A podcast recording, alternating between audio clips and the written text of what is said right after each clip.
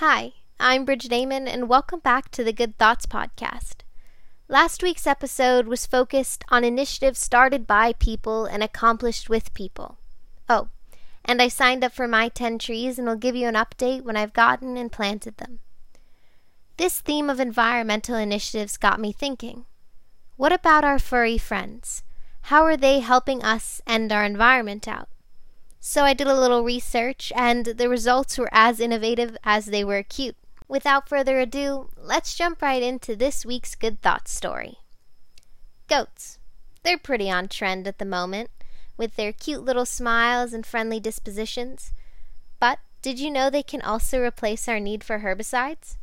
Herbicides have been linked to the destruction of wildlife habitats, the depletion of animal and aquatic life, as well as the pollution of air, water, and soil. Not to mention that the runoff they produce can lead to these effects impacting ecosystems beyond the area in which they were used.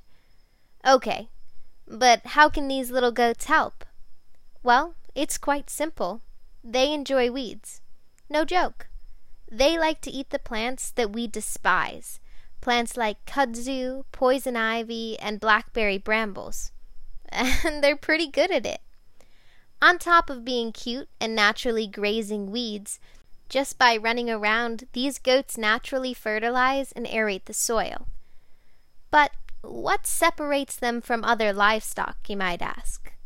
Well, goats are called browsers, not grazers, that means that they prefer to eat brush and weeds rather than grass, meaning that the fear of overgrazing and eventual desertification is null and void, thus making them ideal for the job. And it has become a job for some goats. Services for renting livestock have become their own industry.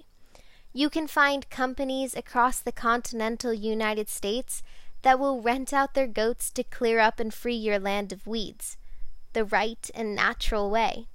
So, instead of spraying harmful chemicals, we can have goats frolic around and do it for us naturally. In addition to goats, bees have joined the list of animals for hire.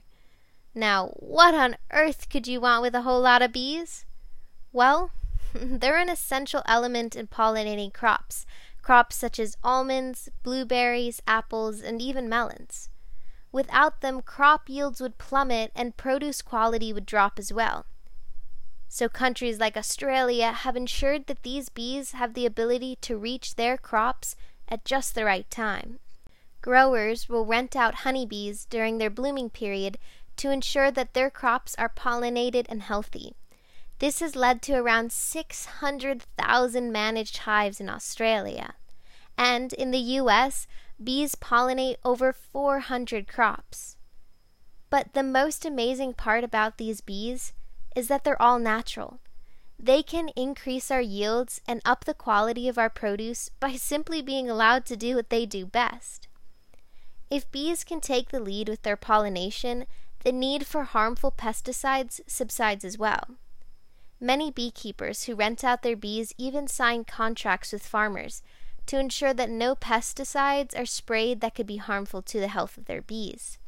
This, alongside a natural boost, helps to lower the need and use of pesticides. So, just in case you need weeds exterminated or crops pollinated, know that cute goats and buzzing bees have got your back, and they have brought their good thoughts to agriculture. To wrap up this week's Good Thoughts episode, here are this week's recommendations. My brother Oliver recommends Kid Charlemagne by Steely Dan for a song suggestion.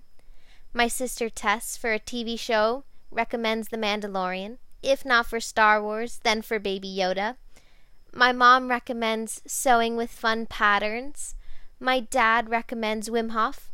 Yep, Wim Hof. Just look him up and be amazed and my dog Molly seriously recommends going out on a walk, preferably with your furry friend.